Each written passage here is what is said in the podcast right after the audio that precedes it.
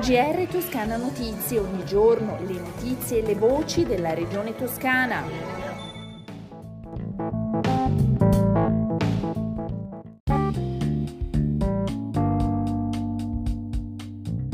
Gentili ascoltatrici e ascoltatori, bentornati all'ascolto del GR di Toscana Notizie. Apriamo il nostro giornale con la presentazione dei nuovi servizi all'interno dell'app Toscana Salute.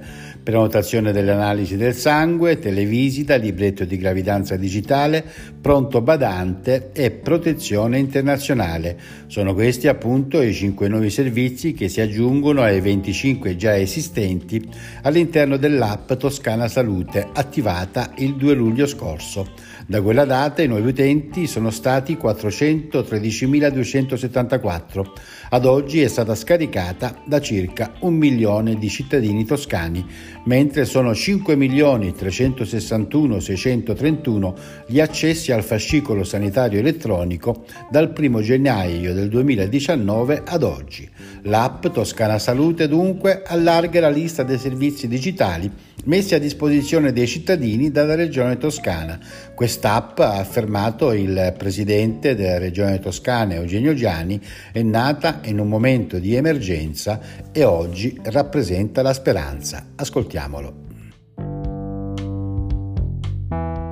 avrebbe mai pensato, anche solo 3-4 anni fa, che con un'app eh, con il nostro semplice telefonino tutti i cittadini toscani, 3 milioni e 668 mila abitanti di questa regione, si potevano permettere di fare una visita eh, a distanza con il loro medico, perché in modo approssimato è l'anticipazione della telemedicina, il servizio che attraverso questa app viene offerta, eh, di contrattare una badante con il pronto badante della regione, di poter prenotare e sistemare i propri calendari per la visita del sangue o altro esame diagnostico. Sono servizi che da oggi si possono, si possono realizzare, a cui si può accedere attraverso l'app Salute Toscana e che implementa eh, quello che già nel periodo caldo delle vaccinazioni, quando i click erano più di 100.000 per potersi prenotare una vaccinazione, noi abbiamo immesso diciamo così, nel sistema di rapporti con eh, i nostri cittadini. Allora eh, la app Salute Toscana significò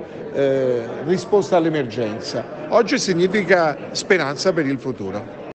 Alla presentazione dei nuovi servizi all'interno dell'app Toscana Salute nella Sala Pegaso di Palazzo Strozzi Sagrati, sede della presidenza regionale, c'erano anche l'assessore al diritto alla salute Simone Bezzini e Federico Gelli, direttore della Direzione Sanità, Welfare e Coesione Sociale. Era presente anche Fabrizio Curcio, capo del Dipartimento della Protezione Civile, alla partenza del treno merci speciale di aiuti umanitari per l'Ucraina, organizzato dalla Regione Toscana insieme al gruppo Ferrovie dello Stato e all'Interporto della Toscana Centrale. Il treno, composto da 14 vagoni, è partito alle 17 di venerdì 8 aprile dall'Interporto di Prato e raggiungerà la cittadina polacca di Slakov Poludni. Dal centro di smistamento polacco gli aiuti, generi alimentari e medicinali saranno poi instradati verso l'Ucraina.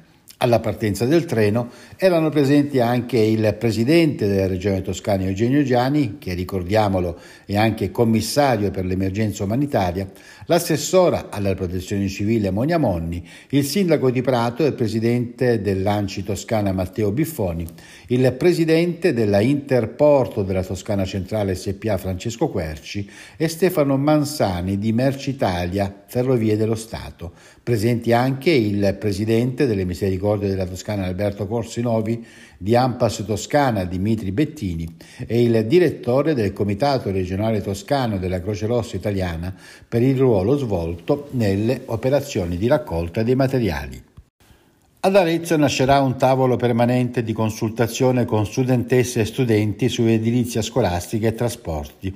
E questo l'esito della nona tappa del tour di Siete Presente, il percorso di partecipazione voluto dalla Presidenza della Regione e Giovani Sì, che sta incontrando i rappresentanti studenteschi in tutte le province della Toscana.